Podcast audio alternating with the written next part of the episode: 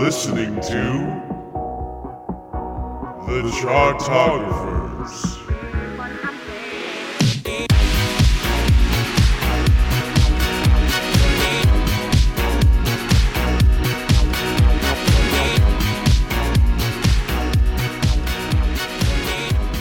Hello, everybody, and welcome to the third season of The Chartographers. It is a music loving podcast for music loving people where we take every single album by a particular artist and we rank it from worst to first. It's what we do, it's what we have always done. I can't tell if I hate this more or less than when you're like, "Hello, Screaming the like so- Oh, hey guys, it's Evan and Terry, and I'm not sure if you know us. We are from previous episodes. We are kind of the recurring characters, the cast, if you will. And if you've been following the plot of the season so far, it's we've been picking some out of left field artists, and it's been a great time. We've been diving headfirst into some odd, strange, maneuvering discographies throughout the time. Uh, and this one, though, oh baby, we decided to go full bore on this one here. This is someone, uh, an Icelandic ice nymph who has managed to create kind of avant pop, as you will, taking pop music and taking it to its strange outer limit and still somehow, for the most part,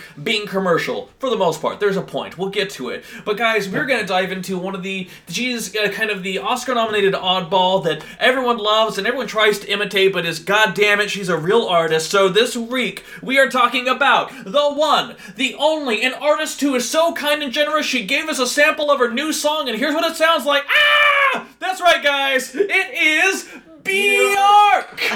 Uh, the Sugarcubes, if you're nasty.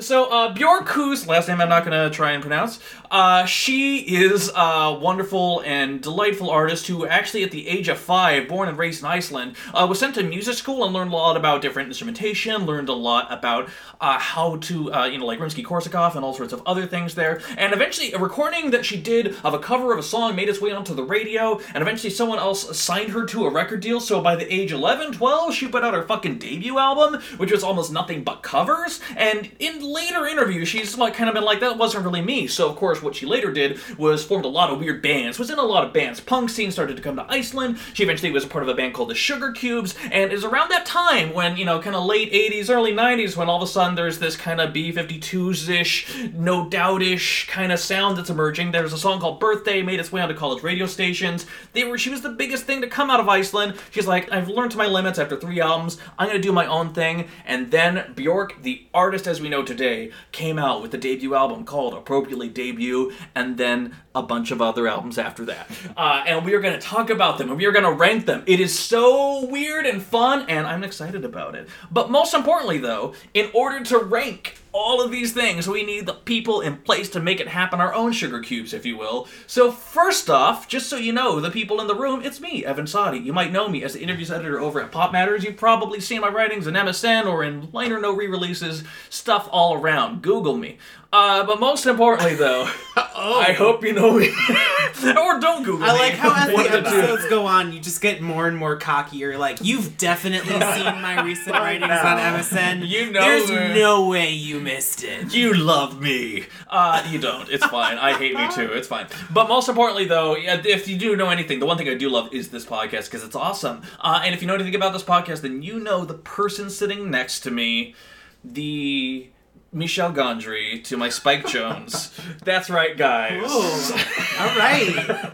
the co-creator of the podcast, Taran O'Reilly. Oh, it's Bjork.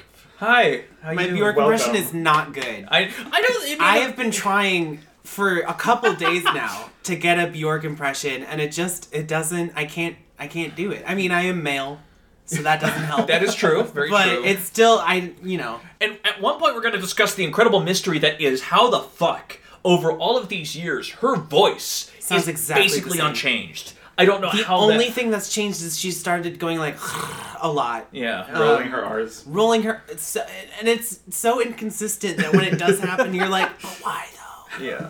Why are you rolling your R's? It does not fit this song. Now, anyway, que- now, question for you: Going into this week, what was your familiarity level with Bjork? I knew about a dozen Bjork songs. Just you know, just sporadic, and you, You've seen I, the "It's Oh So Quiet" video, Right, it seems it's oh so quiet. I really liked Hyperballad. you know, the the normal stuff. Yeah. Um, obviously, I had heard big time sensuality, like the basics, but I definitely I had never really, Dove in. yeah. So Well- it's been a very interesting week. And that's the thing is that like we have a lot to say, and already in Research Week we've had a lot to say to each other about this, but we can't do it alone. We had to bring in a Bjork expert here. Thank Uh, God. And honestly, this came on the recommendation of one of our most beloved guests, Jericho Blue, from our Madonna episode from season one. Uh, but let me tell you something. This is a Bjork super fan. That he is incredible. He is delightful. We are happy to have him here. The interior designer you want in your life because he will interiorly design your soul. That's right. okay. Mikey Andonaegui is here in studio right now.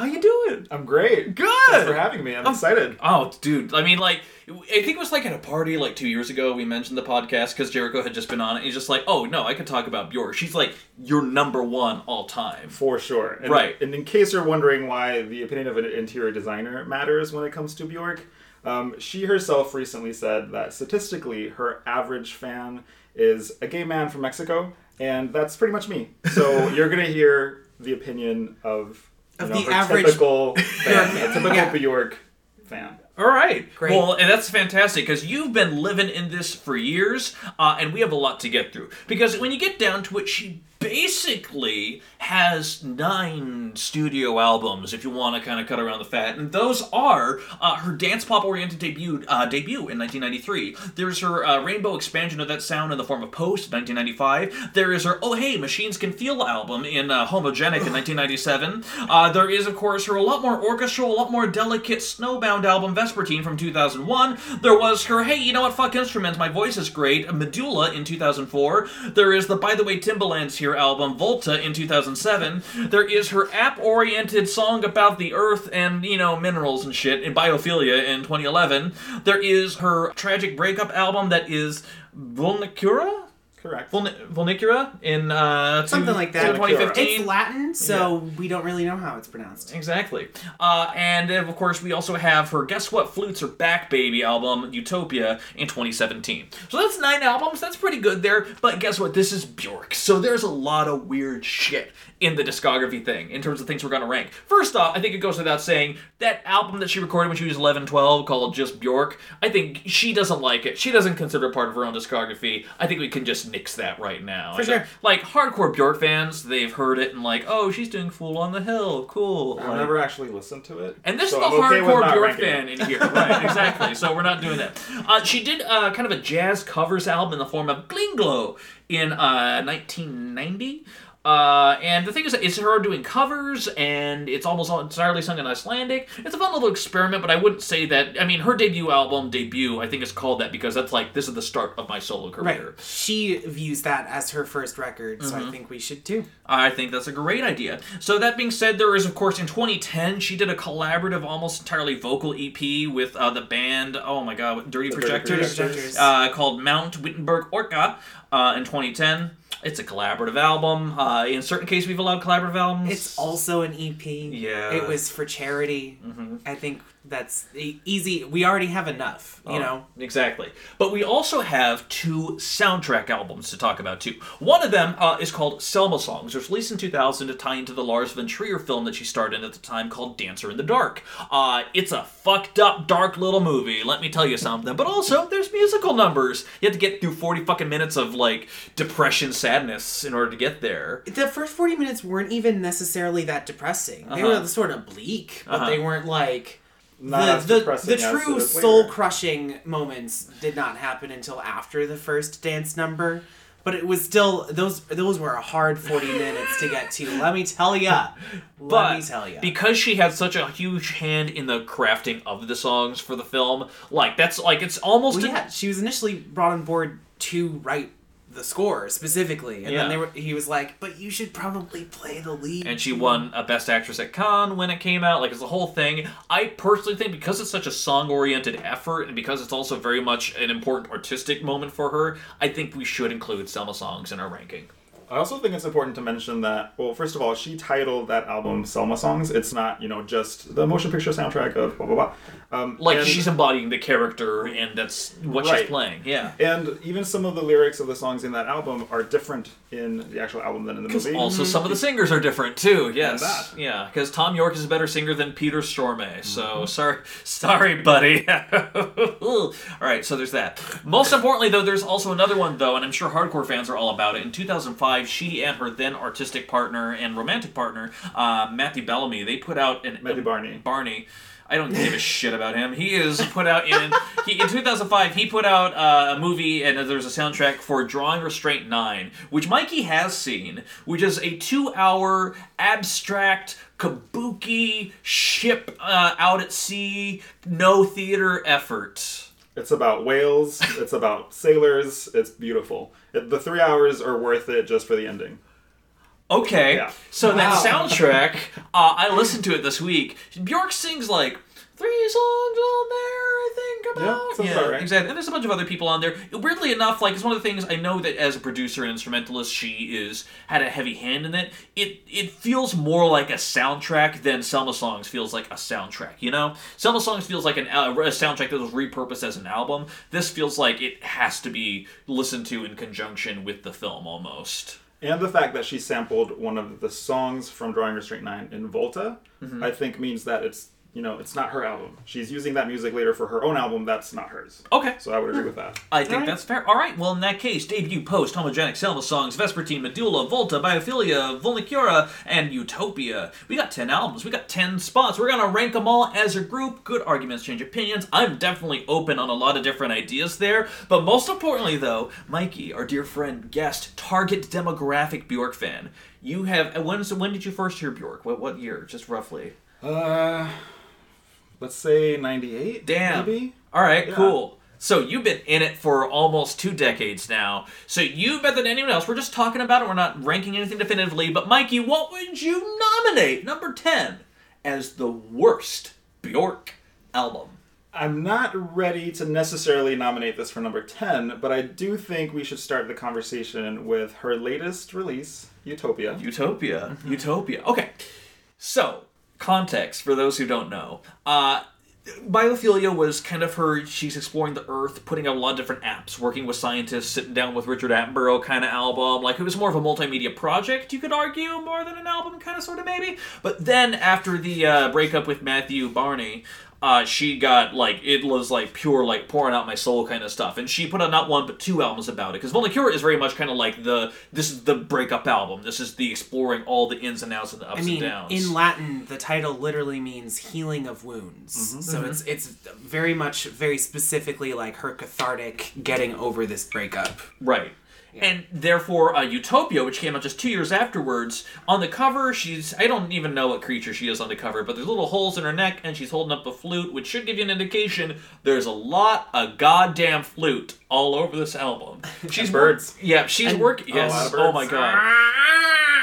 she's working with Arca, who is kind of the uh, hard extreme producer who worked with like on Yeezus and worked with FKA Twigs, and you know has his own albums as well. But like shit, this is like she's been working with them across the last two albums. It is kind of this.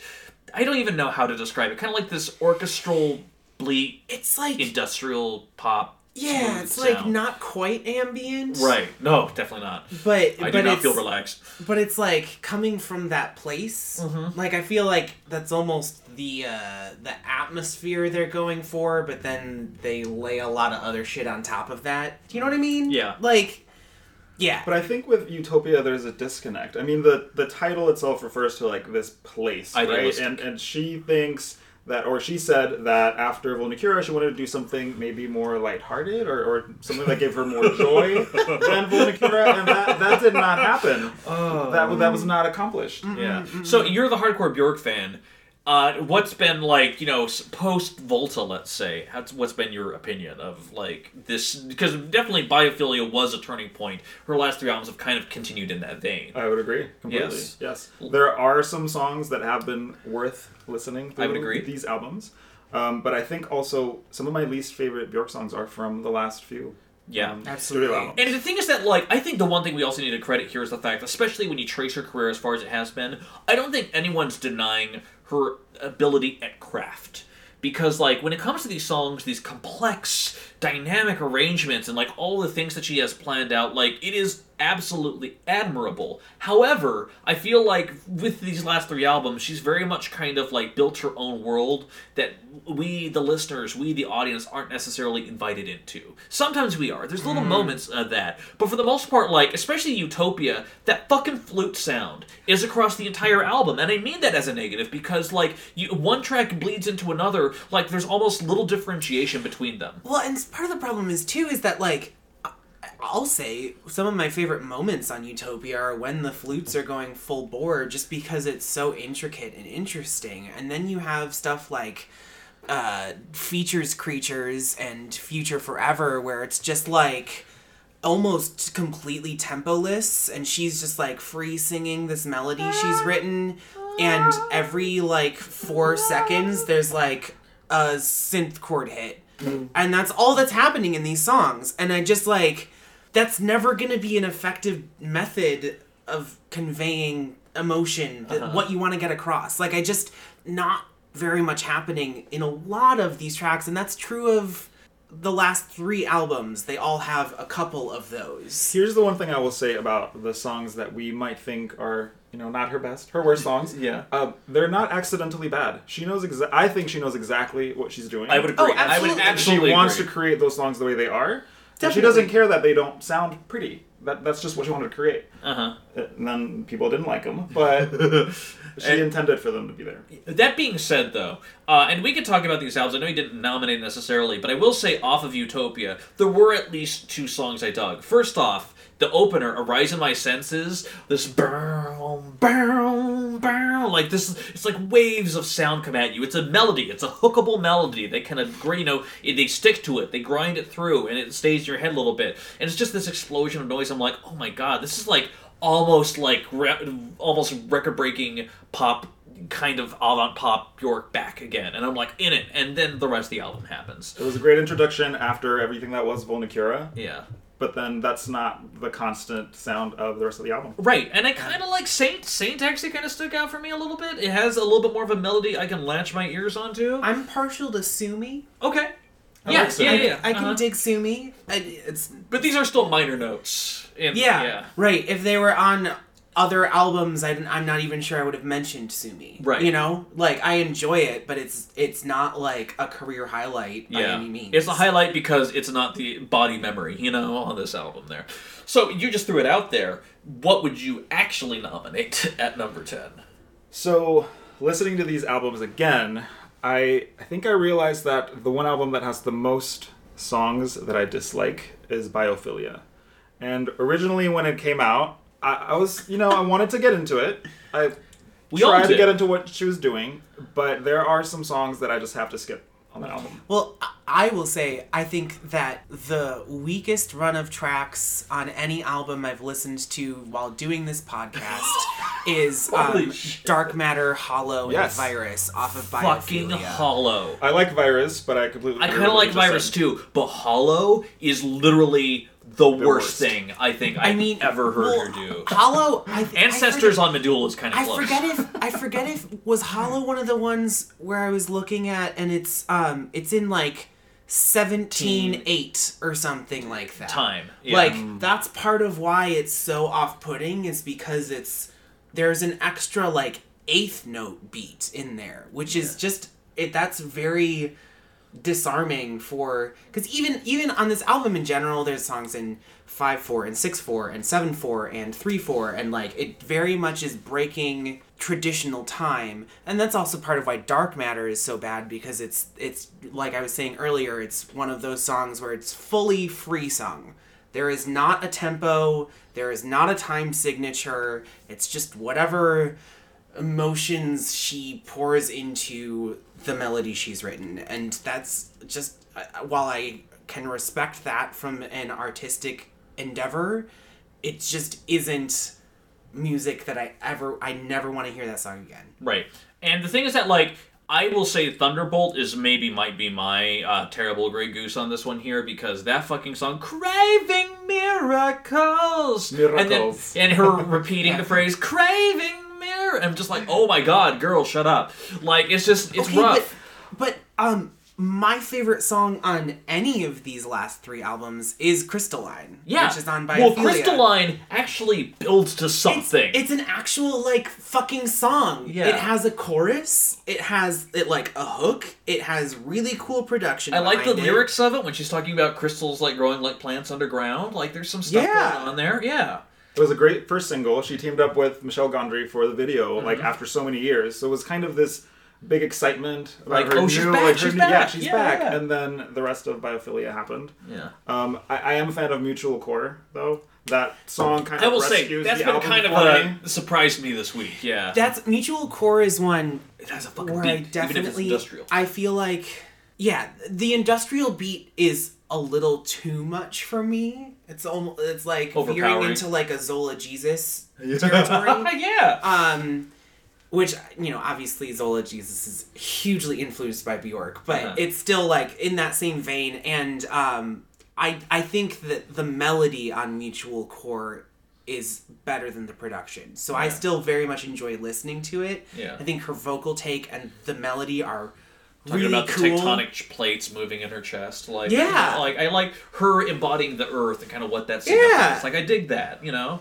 And she's got some other lines kind of scattered throughout here. I remember like Tabula Rasa on uh, Utopia has like one of the most memorable lines, which is let's uh, what was that? Uh, let's break the chains of the fuck ups of our fathers, so women no longer have to take it lying down or something like that. Like Ooh. it's just like you know, there's some powerful stuff on there. But I remember on fucking well, let's just talk about it while we're here. Uh, Vulnicura at one point, I believe it's uh, Stonemilker. There's that line where she talks about how uh, you know sometimes clarity is not always apparent, or and it's something along those lines. I'm like, yeah, that's the entire last of these albums. Like, and the thing is that critics jizz themselves over Vulnicura, which Oh after God. yeah. I was looking. It, it made it onto like dozens of like top five albums of the year, and I'm like, are we listening to the same thing? Like, you have to be hardcore into Bjork and like. Which music critics I think are. There's kind of a FOMO of like well, and I, not. I feel like also by 2015, music critics were hardcore into Arca. So the fact that they were working together was like, oh, Mm-hmm. Oh my god, yeah. But- and weirdly enough, like of these albums, Utopia has bad songs in it. Biophilia has bad songs in it. There's a couple takeaways on those, and Vulnicura is just there. It yeah, it just kind of exists. You know, and I know people fucking love this album. They think it's like such a powerful breakup album, and it carries on some fucking narrative. But when I hear "Notget," like that's like almost atonal to me. Like Uh-huh. legit, like it's it's I don't. I kind of maybe like Lionsong a little. Yeah, bit, Lionsong would, is definitely my favorite thing on here. But again, it's not even as good as uh, Sue Me from Utopia, Yeah. which is like not. Anyway, Mikey. I like History of Touches, but I think getting through the 10 minutes of Black Lake followed by Family is a challenge. Uh-huh. And, I mean, you can say that about most of her albums. They're challenging to listen to. You, Right, but I mean the thing about albums. the thing about being an experimental music artist, because although she you know plays in pop, she is an experimental artist. She is avant garde, and the thing about what the thing I always like to describe about experimental music is sometimes the experiment works. Sometimes it stretches into such a degree that it's just like, wow, I had no idea a song could do that. You know, like it just it expands the horizons, and because of that, not every song you know works. I would say even of her earlier albums, there isn't one that I would say is flawless. I'd say, mm-hmm. you know, there's ups and downs to each, but like I still enjoy how many of the times that it hits. It's just once we hit here, it's just moving so far out of out of pasture that's just like rough. yeah, and I think it's it says a lot that like one of my favorite moments on Vulnicura is when Anohni is singing, and it's Yes. like a different artist Yeah. is is what's saving this. oh, thank God. me. Right. Exactly. Okay, well that being said, it's been 20 minutes already. Well, I think we can rank all three of these. I would right? agree It's with just a matter too. of agreeing Yes. on what Num- order I, it is. I think number 10 Biophilia, number uh, 9 Utopia, number 8 Valkyra. Uh, by pure value of crystalline, I would put Biophilia higher, but I, you know, I'm not even gonna fight with you. Mikey. I would do Vulnicura 10, Utopia 9, Biophilia 8. I would do, this is tough, Biophilia 10, All right, yeah. Utopia 9, Vulnicura 8. Okay. Let's do that. I Just don't because Vol- Vulnicura isn't as bad as the other ones. Right, It's just- exactly. It's just Right. not. With fewer highlights, it's just unmemorable. Yeah. Cool. Well, guess what? I feel great now. After after that's out of the way, 10, 9, 8, we can have a discussion now. I'm excited we can about talk it. about Oh, the good shit. Exactly. All right. So we are now down to debut post homogenic Selma songs Vespertine Medulla Volta. Uh, Taran. Uh, number seven. Oh God. Okay. What would you um, toss out there? whew. I have an idea myself, but You should go then. okay. Because um, I have like it's tied between like three. Right. And so I would say that, I mean, we're now at a point where we're talking about good albums. And for me, of these ones that we have left, and I wouldn't even call it my favorite, but I'd say the hardest one for me to actually enjoy on an end to end basis is actually Volta. Uh, because I feel like it's one of the things after uh, Vespertine and Medulla, these kind of softer, a little bit weirder, a little bit more orchestral, kind of like, you know, decadent, you know, kind of albums. Uh, Volta was almost like, oh, she's back. She's returning to, you guys like Army of Me, right? This is kind of that.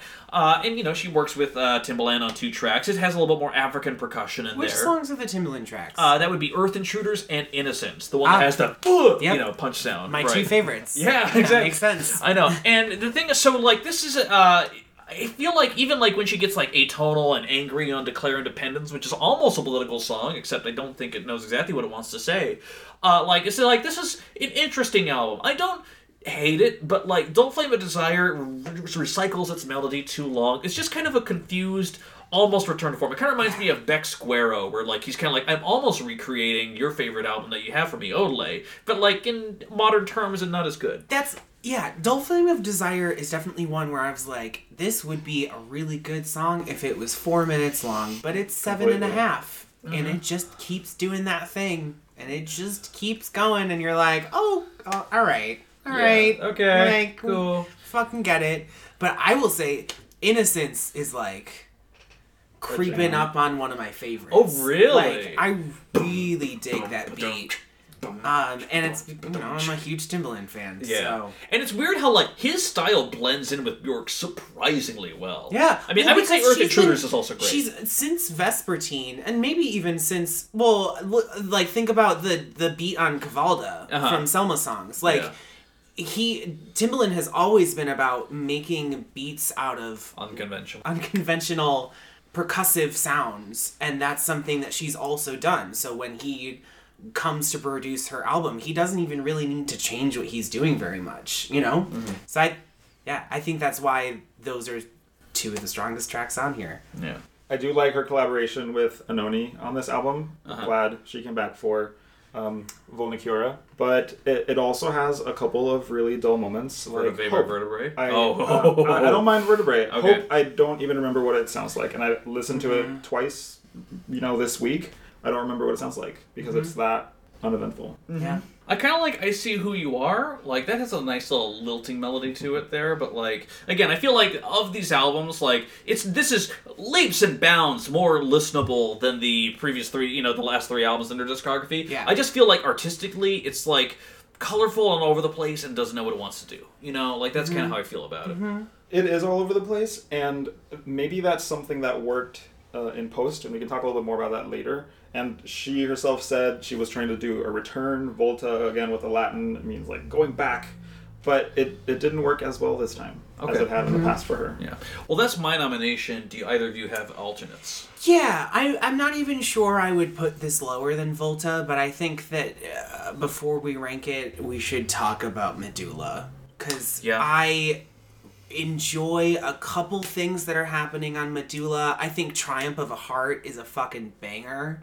And what was the other one? Mouse oh, Cradle? who is it? Yeah. Who is it? Is a really solid, beautiful song. But the problem is that I like Who Is It, and it sounds like a performance of a college a cappella group. Um, And that's kind of my issue with this whole album is that like a cappella can be fascinating and super interesting but not for 14 songs. If this song if this album was 9 songs maybe I would feel better about it, but it just it goes on as long. as as much as she does manage to find a huge array of things to do with a human voice not all of those sounds work in a recorded Right. context when you're hearing the like or the ah, and you're like, okay, really? Yeah, we want this. Yeah. Well, and- and- you listened to this like a bunch of times during Yeah. during mastering, and we're like, yes, this is good. Print it.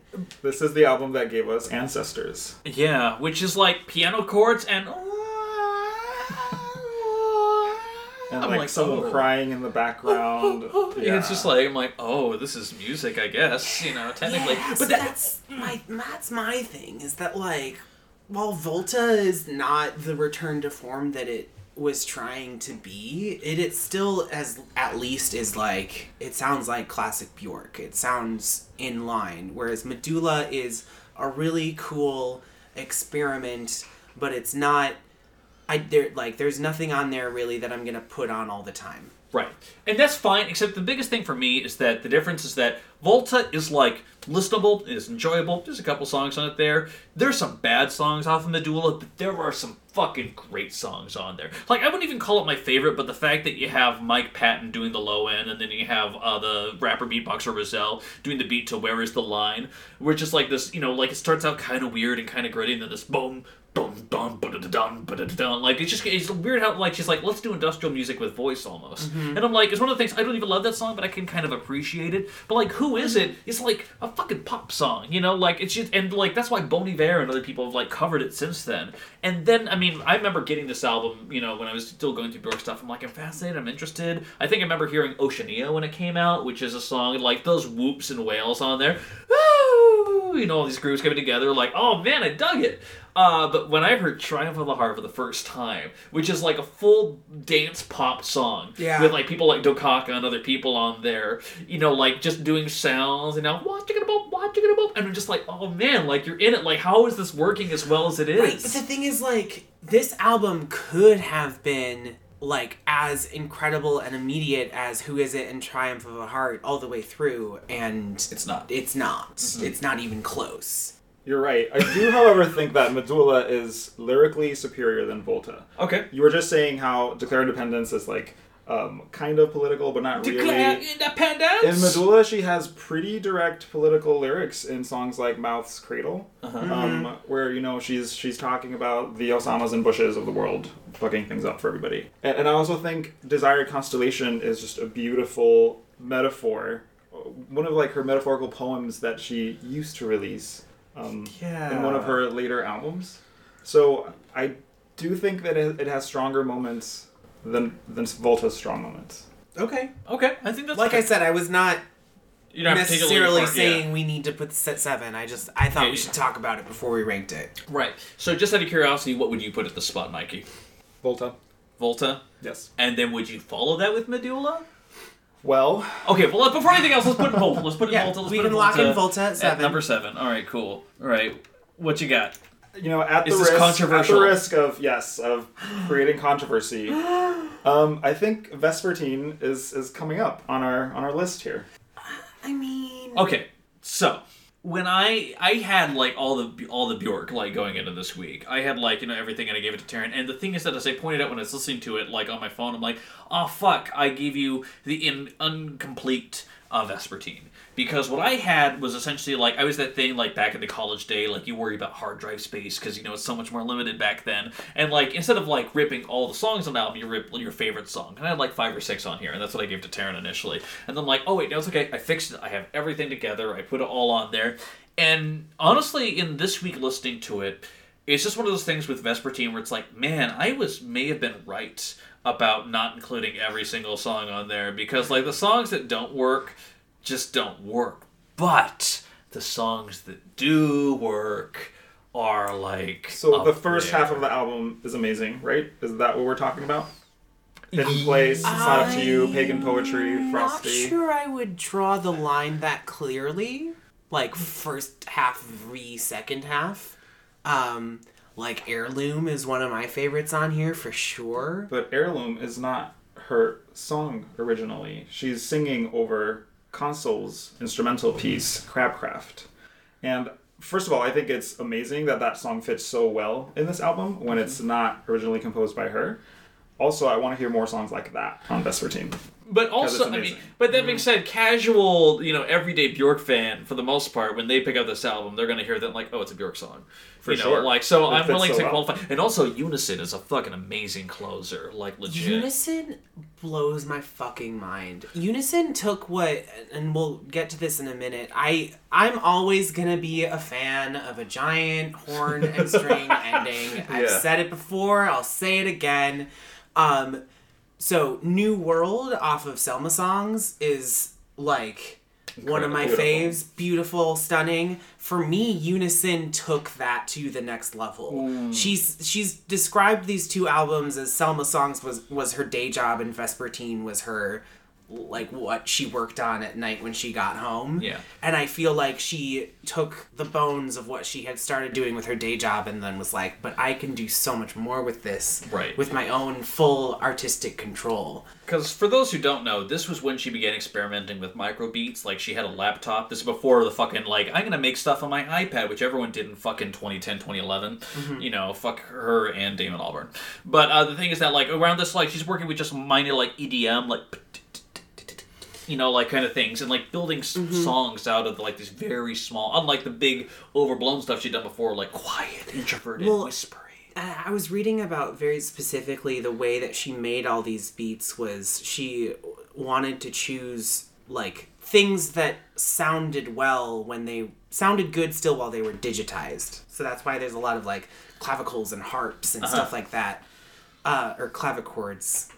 My words and stuff. Clavicles, yep. You Um, know what I mean? but but so because of all of that and just because of the very like chilly vibe of this record it is a winter album. It It's- a winter night album. and it's like almost because of that i would say that the sort of more fillery tracks are all i just love like this is one of the albums where i just i want to listen to it straight through with the exception of aurora maybe one of my least favorite bjork Yeah. songs but like when you get to an echo a stain or like oh don't even get me started on pagan poetry which ps she had a, a music box made for mm-hmm. and then she just recorded the music box for the record but like there's just this calmness to this album that is almost I- a relief. I- it's like yeah it's a relief and i feel like that's the sort of vibe that she tried to recreate later on biophilia and vulnicura and just d- couldn't quite get to again because it wasn't quite as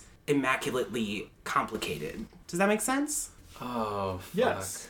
i also love undo mm-hmm. and That dude's cocoon fucking great. And Cocoon's and hidden great. place hidden place is like top three bjork songs for me that whole, I felt that like you had that revelation last night. I did. Yeah. I did at like midnight, and then I listened to it like six times today. I'm really obsessed. Yeah, but with hidden place. Yeah. you know, I also the more I talk about it, sort of understand why you're putting it down here because then after all of the songs I have listed, there's just a lot of fluff here. Yeah. What is a shame about Vespertine is that it has some amazing B sides that didn't make it onto the album Mm-hmm. for whatever reason. I think some of the B sides are better than some of the songs that made it onto the album. Mm-hmm. Domestica is probably one of my favorite Bjork songs, regardless of whether it's a B side or not. She said that that was one of the first songs she wrote for the album because the album was supposed to be about home life, kind of like you were saying, her her nighttime, what she did, you Yeah, know, going Yeah. home by herself. And it's a beautiful song about how she lost her keys and she can't find them and she wishes she could because there's a taxi waiting for her. Yeah. And that's the entire song and it's beautiful. But nothing like that made it onto the album. Yeah. Which is surprising if that was sort of the concept from the beginning. Right. But I mean, that being said, for me, it's like I remember it was like back, you know, 2002, 2003, whatever, driving back from my day job at night at the snow in Salt Lake in my fucking boxy Isuzu Trooper.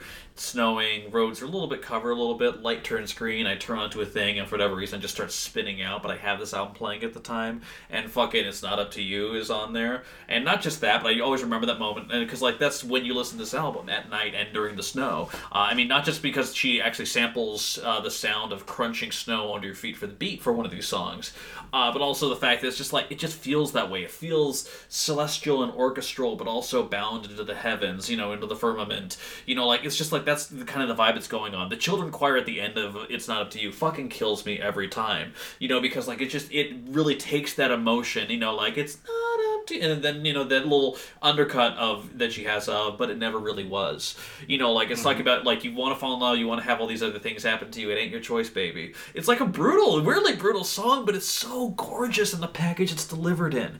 And like for mm-hmm. me, it's for that reason. There are flaws to Vespertine.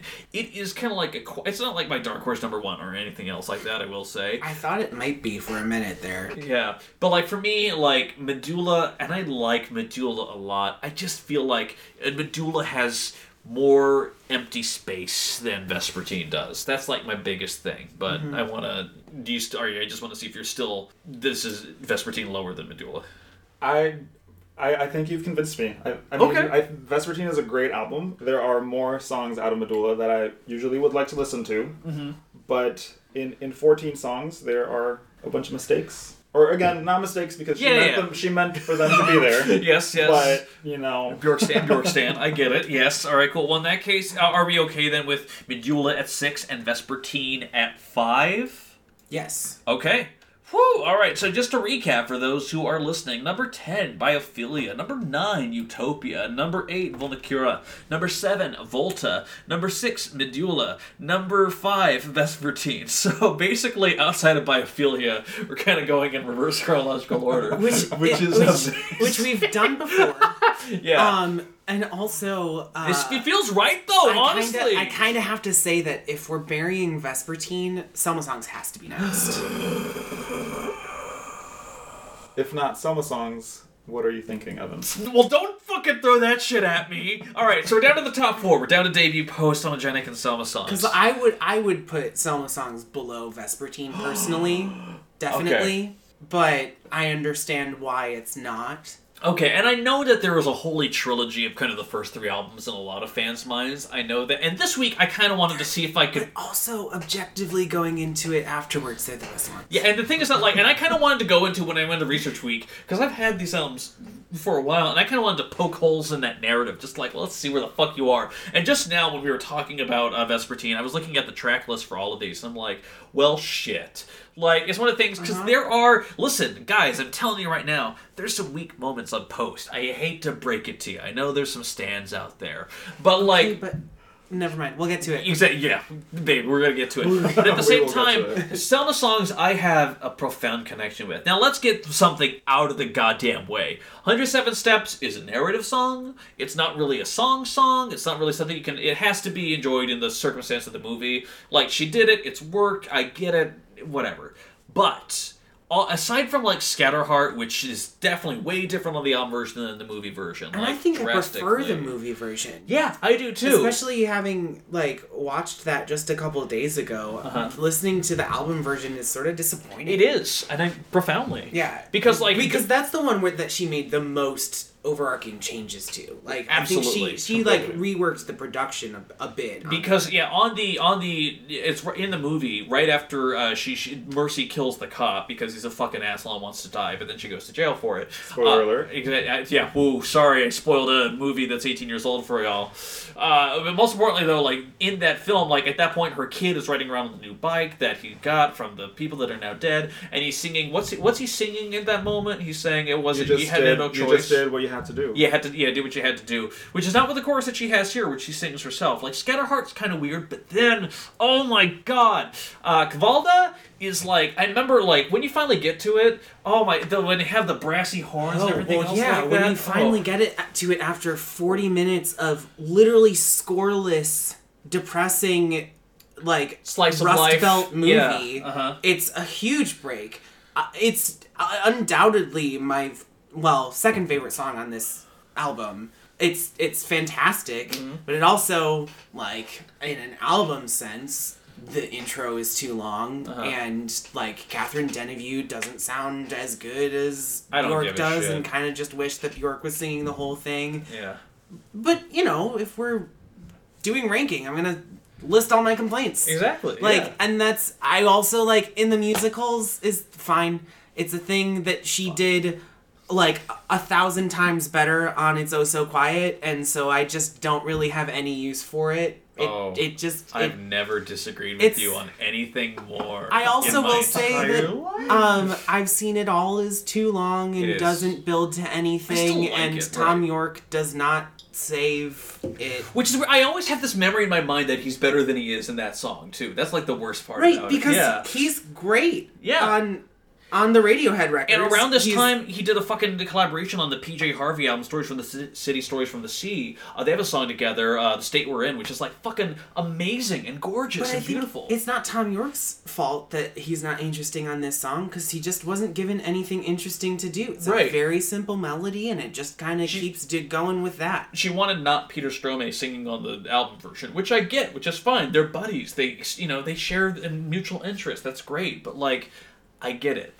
That being said, I need to gush about in the musicals for a second because that song fucking kicks ass, and I don't care who the fuck says anything on there. The way that produ- the, the production is just inventive. It starts out with those little, you know, sneaker sketches across hardwood floor. Mm-hmm. Later goes to the pencil pads of the courtroom on there, and the fact that it just has like the way the horns swing and brass, and you have the clapping. It's just like it really feels like she wanted to embellish everything about like you know a Busby Berkeley musical like back in the day. Like it feels defiantly old school. Like it's an expansion of the It's Oh So Quiet sound because she also gives it a much more imbued vocal take, a much more you know passionate and poetic thing. Like she's writing for this You're- character. I don't know how you can get more passionate than the vocal take on It's Oh So Quiet. It's almost comical though, and sometimes like the screaming is like almost like off-putting sometimes too. Like it's perfect. abrasive. All right, Mikey, settle the bed here between us. Here, walk us through your thoughts on some of the songs. So I, I do think some of the songs were improved for the album. Mm-hmm. Um, you know, better singers, di- different lyrics. Yep. I am a fan of um, the next to last song in, in the movie. That's about the point 107 where you Steps? where you like continue crying after all the crying you've already done. Oh. No, here it's a New World. Oh, Re- yeah. rewritten as New World. Um, the lyrics in next to last song are just heartbreaking. Yeah. Um, Stunning. Well, I like there's that one line she has in there about like the sun uh, unfolding in her hair, and just like the, those four words together, "sun unfolding in your hair" or whatever. Like I'm just like that's such a fascinating way to phrase that, and she has always such a fascinating hold of the English language, where she sometimes uses to her advantage in wonderful ways, and that's one of those times. But continue, yeah. I agree. Yeah. And I think in this album, you also kind of see the influence of what was being done, I guess, at the same time for Vespertine, where she's collaborating with Matmos and they're making sounds out of, you know, shuffling a deck of cards and opening bird cages. And then, like you were saying, the sneakers and the notepads. So they kind of go hand in hand. Taran, you make a good point that maybe Vespertine is is a better endeavor in that Right, because they d- they do a lot of the same production tricks on Vespertine, Mm-hmm. But a lot more to- a lot more. and but also just to a more consistent listening experience Mm-hmm. and to i think a stronger effect more often yeah i mean i still i don't need us to put vespertine higher but i am gonna stick to my guns pretty hard here that Selma songs needs to go at four Yeah, I think having a discussion about it, I think, is helpful in that end because it's just like this. The highlights for me are absolute like career highlight type things. Like I appreciate the inventiveness that she brings. It's almost like the post level of just like explosive color and sound, which I'm always a big fan of and appreciate there. But again, it's also at the same time I'm looking at an overture and New World. They're still great, but it is the same song. One time it has lyrics over it, and 107 Steps is like inconsequential. It's only good for the narrative. I have a deep and profound love of this album, but that being said, I think we can go ahead. We can put it in at number four on there. Uh, and in the musicals is fucking awesome. But that being said, uh, we are now down, and I guess we kind of thought it was going to be this way: debut, post, and homogenic. Uh, three very different albums, I will say. Just like literally as different as they can be from each other outside of the rest of their discography. So, Mikey, I don't envy you at all, but if you had to pick a number three out of these three albums, what, what would you go with? because I don't know what we're gonna do when we get to post and homogenic. I, I think we can talk about debut next. It is the one album I think out of her entire discography that sounds like the era when it was made. If you listen to a post Okay. song Yes. now, Okay. you don't know when it was created. Debut is very 90s in a brilliant way, mm-hmm. but it's a little bit dated. Mm-hmm. That is a great fucking point. Yes. Yeah, because debut is definitely like you can hear that she's collaborating with people in the Cooper. London scene that she like enjoys. Graham You can definitely like yeah, you hear that trip hop effect. Yeah, I mean, big time sensuality. I think is the biggest victim of it because that sound that do do do do do do. Like that's like that tone. Yeah, that's like tone. like full. There's some yeah. full blown house music. I mean, I fucking love There's More to Life Gee. Okay, we need to Probably talk about favorite. the production but, on this goddamn song for a second. It is straight up house music. Like, it's just. So like, it's got kind of like this. not like, nearly as inventive as. Yeah the following two albums, certainly. But the production on There's More to Life Than This, I remember when I got this album the first time and I heard it and I kept going back to it over and over again because it's kind of like this live, like, it feels like a live tape recording of something. Everyone's kind It of is, in the isn't it? background a little bit, you know, like. It says recorded live at the Milk Bar Toilets. Right, and the thing is that like I think that that was in the album too, where like it just feels so deliberate though, because it's not just like a tape that you have, like it's production wise. Because for her to like that sound of the door opening and closing, and Walks her to be from the yeah, microphone. Yeah, exactly. She definitely. I mean, they definitely like did that take and then also took it to the studio and spruced it up a bit. Exactly, Sure. but then she's there in the bathroom and she's singing, and you just hear the, all those music and sounds like faintly through the walls, and she's singing full bore vocal, and then like what? And then the door opens, an explosion of sound again. Like it's just a journey. It's such a simple trick, but she pulls that little thing off so brilliantly. It's like the movie Yeah. Birdman compressed in a song. You know, like it's just like fucking great. You know, I just love what she does with that. But please continue. Yes. Um, I mean, also, I, I mean, do I even need to talk about human behavior?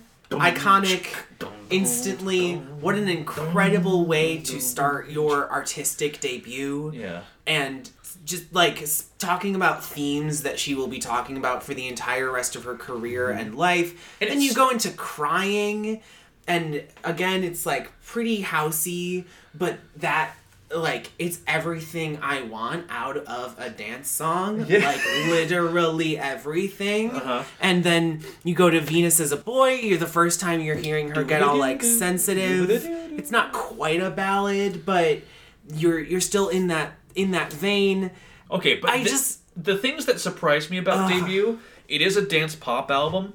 Is the moments when it's not dance pop that I think are most fascinating, because uh, like "Someone in Love," kind of this little like you know dusty European, almost like harpish soundtrack. It's one of the few times she does a cover too. well she i mean she actually got a harpist Yeah.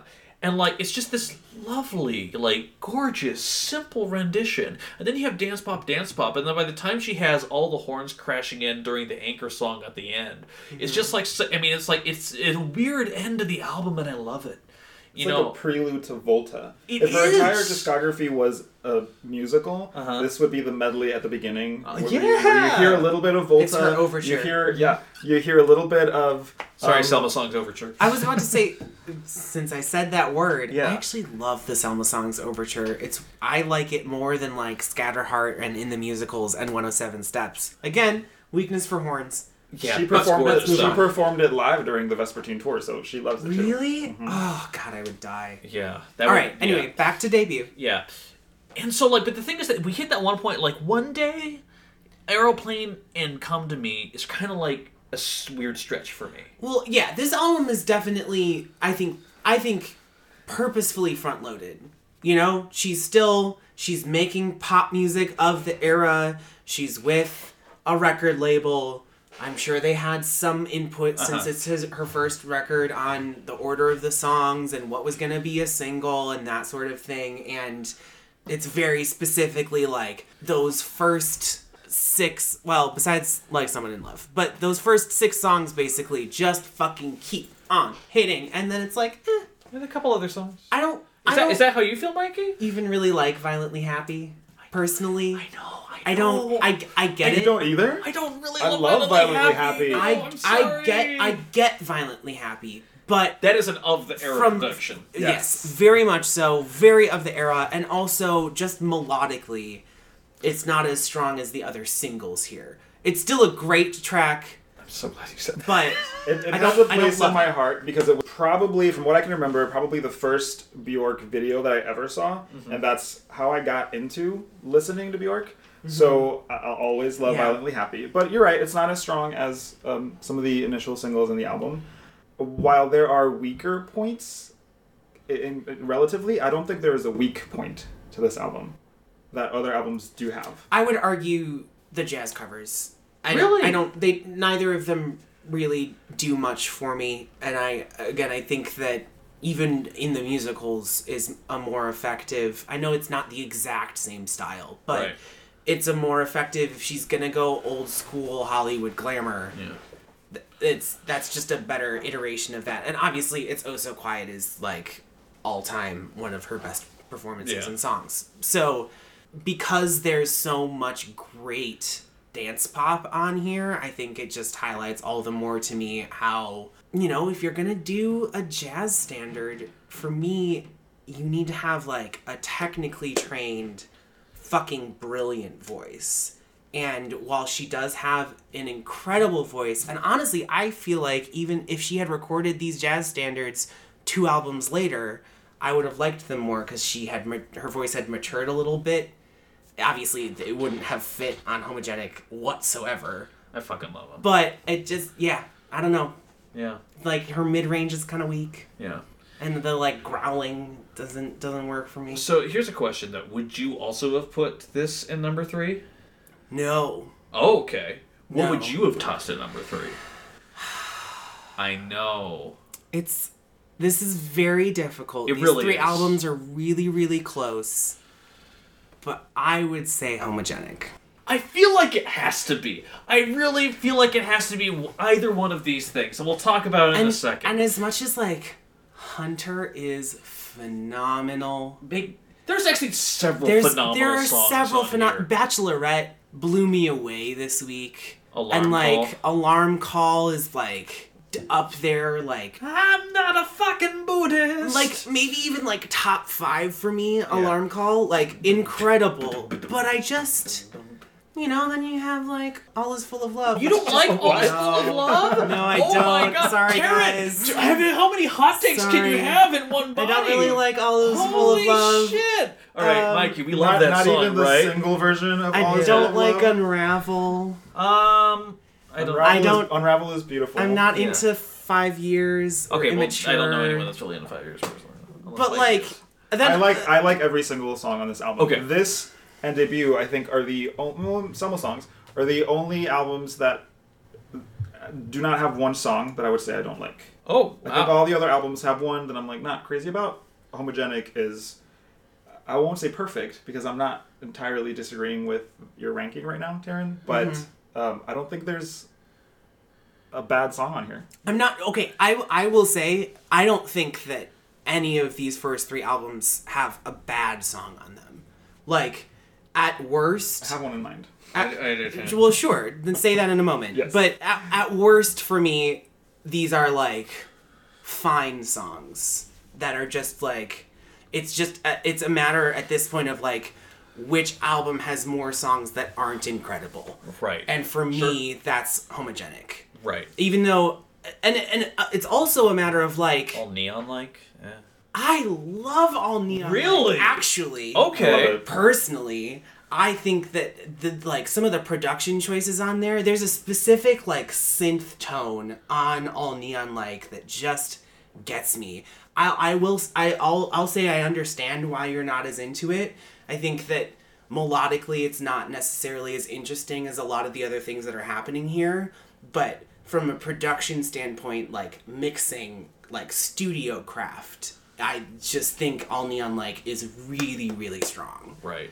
Um, But then again, like I also don't want to underplay the power of. I mean, for one, yoga is I think just I mean a gorgeous ode to her heartland. But I keep coming back to Hunter because like aside from the fact that that was a single, I feel like it's one of those rare songs that only Bjork, like a militant string section, is gonna be driving your song for the most part. And mm-hmm. then it's kind of the song about here I am, a female singing about being a hunter and bring back the goods. You know, like it's weirdly kind of emasculating in its own weird way. Like this is I, I a lot of critics at the time talked about how this was like a cold electronic album, and especially in the late '90s, there was a lot of cold electronics albums. Mm-hmm. She was trying to find the heart and all that machinery there. How do we do that? You know, like it is again, it's, the coldness here is the same, like a different kind of coldness. And Vespertine's a lot less, you know, welcoming, but she finds so many weird, wonderful moments on there. Alarm Call is almost like a gimme single. Like here's kind of a little bit poppy thing, except it's just so brilliant. It's like she learned all the lessons from the first two albums and put it together something so like free and loose and just like upbeat with her vocals coming in there, like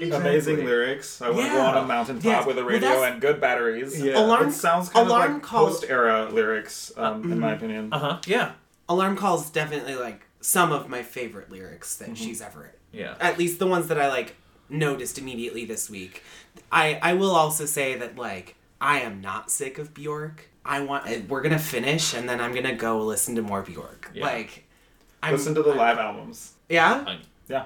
All right. All right. Well, that being said, because I don't, I feel like we're talking about number three, talking about a couple other things though. Can we talk about Post for a second? Yeah. I kind of want to Yes. talk about Post because this is, I think, a lot of people, and this is an album where let me just say this out the gate. There's a song. There's a song at the end. Two songs called "Cover Me" and "Headphones," which are kind of take it or leave it prospects for I think maybe a couple people, depending. I'm getting a look from Mikey, so I don't know uh, how he feels about that. Go ahead. So I think those two songs are beautiful. Okay. Uh, like I was saying earlier about debut, that kind of sets the tone for Vespertine later on. Headphones, especially if you if you pay close attention to it. Uh-huh. Um, you, you were saying, Taran, how Vespertine, you know, is micro sounds. It's meant to be um, listened to digitally through headphones, and the song's called Headphones. Yeah. Um, so I think those are beautiful. My my only problem with Post, and that doesn't mean that I don't love it as much as I do, is um, you've been flirting again. I was about to say, yeah.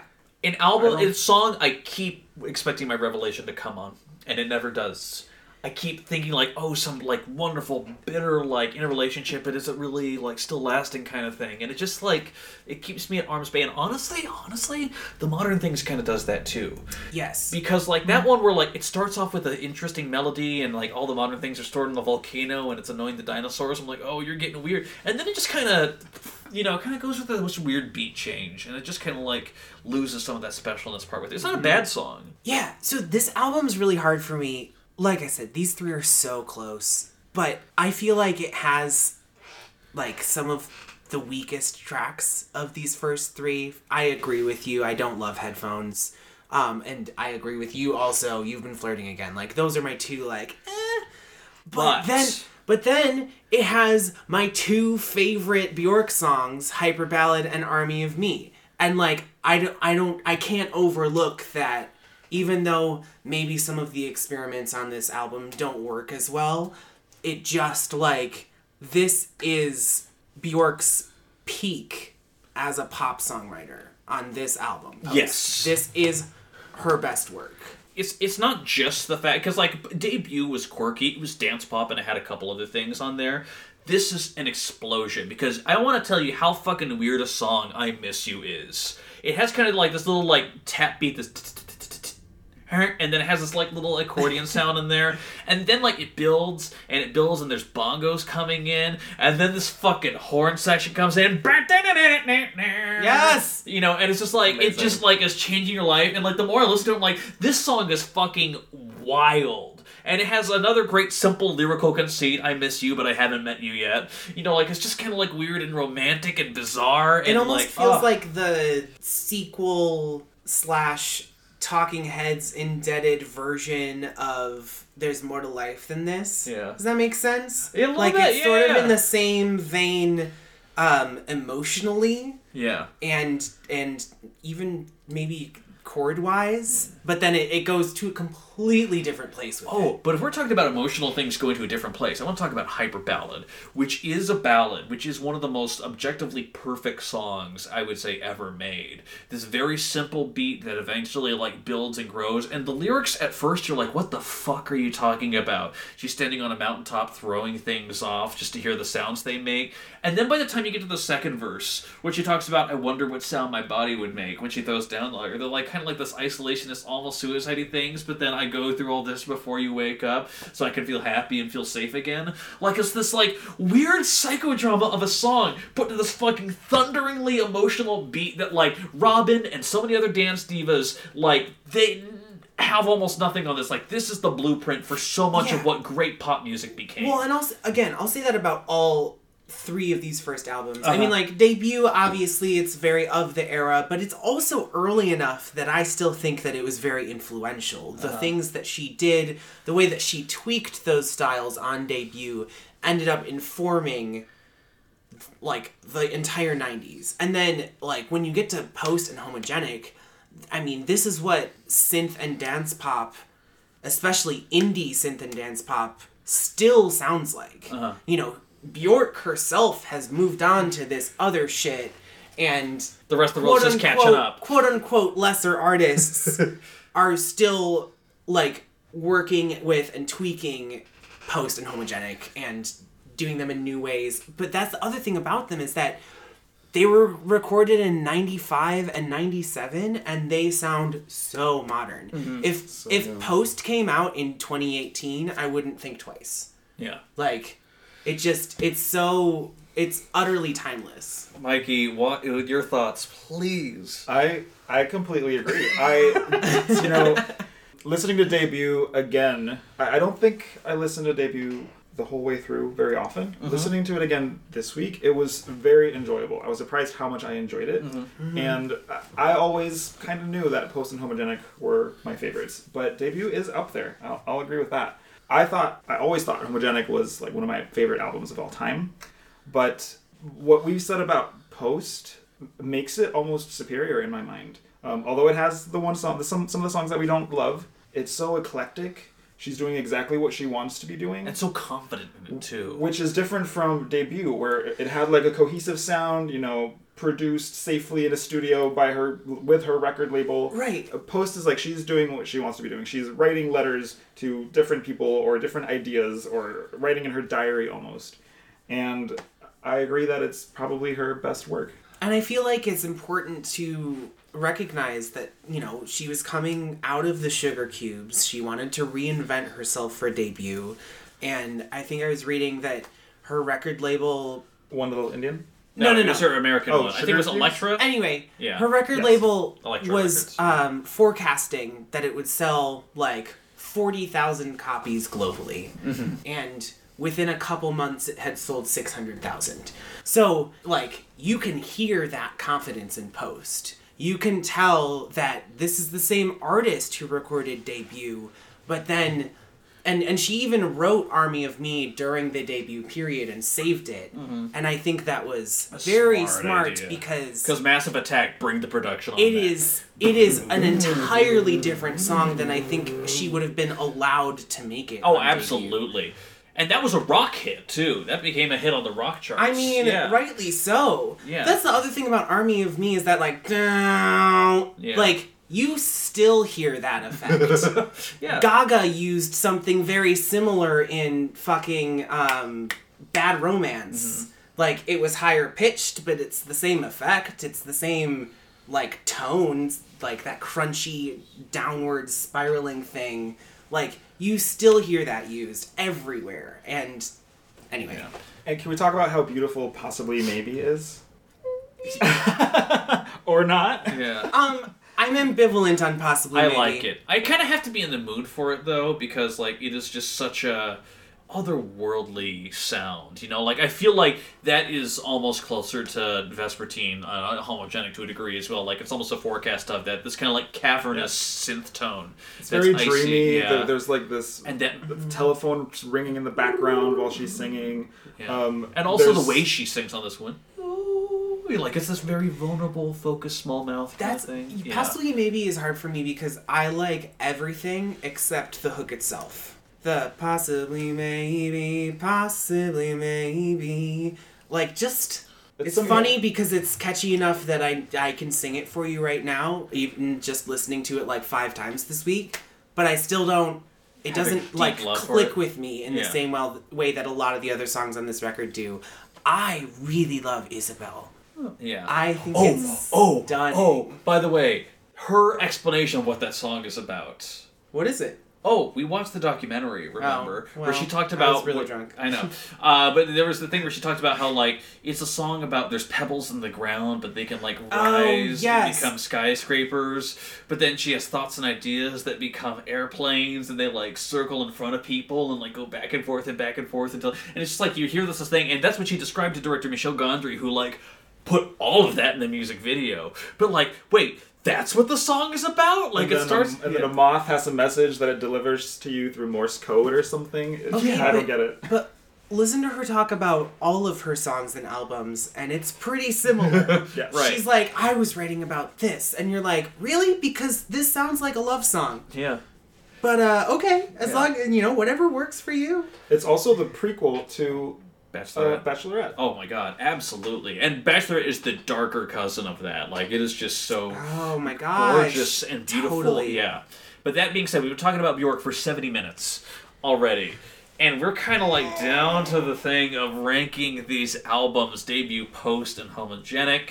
So before anything else, before anything else, because it's a tight thing, and honestly, I want to thank all of you because this discussion has made me question my own choices a little bit. Like now that we're into it, I'm like, oh, this is tighter than I thought it was gonna be. Like actually, well, it's so. So let's just go around, toss out our number threes in the room. Let's see if outvoting will happen. If we can lock something in, Mikey, what would you put at number three of these? So originally I said debut. Uh-huh. After our conversation, and I can't believe I'm saying this, but homogenic might might belong there. It's one of those two for me. Um, yeah, I agree. I also It's it's one of those two. For me, at this point, it's homogenic three. It's debut at number two, and it's And post, post at at number one. one. Yeah, no, So exactly. before we get to post again, why why debut over homogenic? I think it's a much more consistent album. I think that even with the moments that don't entirely work there, like the thing is, I still like even with the day run of One Day Aeroplane come to life. I still have things like, for me, immature five years, like those kind of things. I mean, also Pluto is a take it or leave it kind of proposition too, mm-hmm. because that's like an industrial. Probably my favorite. Really? Bjork song. Yeah. Oh really? Wait, your favorite Bjork song is Pluto? Yes. Fascinating. because we need to the, listen to that again. because again of my as soon as we experience listening to it for the first time. I I've, had never heard anything like that. Oh before. wow! And I Oh, don't sure. think there are any other songs like that. like that kind of like direct industrial pop. Yeah. you know, to kind of degree. Mm-hmm. So that's kind of like that's kind of it for me. Where like I'd say that like a debut is a surprisingly strong statement. You are correct. The production is dated on there. Homogenic is bolder and takes more risks. Has more weak points. I think all across the board on there. So that's kind of my reasoning why debut would be a little bit above homogenic. But again, this is like fucking you know yeah, we're horses and noses. And, you know? and, I, and for me, it really comes down to just like how much do I love the great songs? and I love post highlights with such great fervor and erotic passion that like you Oh. know it kind of is just it'll like transform. And I love I love uh, homogenic and what it says, and I love debut and what it established. But post feels like kind of a coming home of like again. I still come back to I miss you because like that is just like she never did anything like that quite again. You know, and she never did anything like that before. Like, and this is the album where, like, failures aside, she felt like fearless in a profound right. way. She did in what- profound pop I mean, it was the beginning of the rest of her career in which she did literally whatever she wanted. yeah. So that's why for me, homogenic three, debut two, post number one. You cool with that? Cool with that. Great. All right, so just to recap for everyone at home, number 10, oh, that feels so long ago, Biophilia. Number 9, Utopia.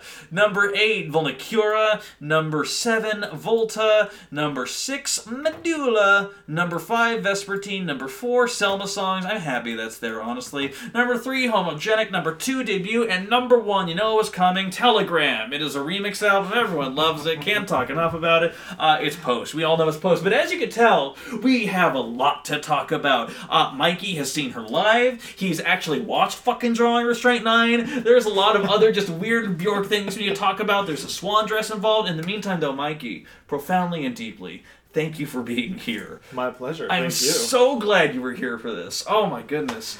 Uh, Taran, of course, as always. Yeah. This was a great week. It was fantastic. Exactly. So in the meantime, though, if you could do us a favor on our Facebook page, I love it when people do it. Post your own list, your own ranking where the albums are. I know it's different than what we have, unless it's not. Uh, but let us know what you think. And also, while you're there, feel free to like us. Feel free to uh, subscribe and rate us on iTunes. The more times you rate us, the more visibility we have. Other people can see it. We appreciate it. And Stitcher and SoundCloud and all the other things. But in the meantime, though, please do us a favor and keep listening because you know that we'll be. Have a good one. Goodbye. the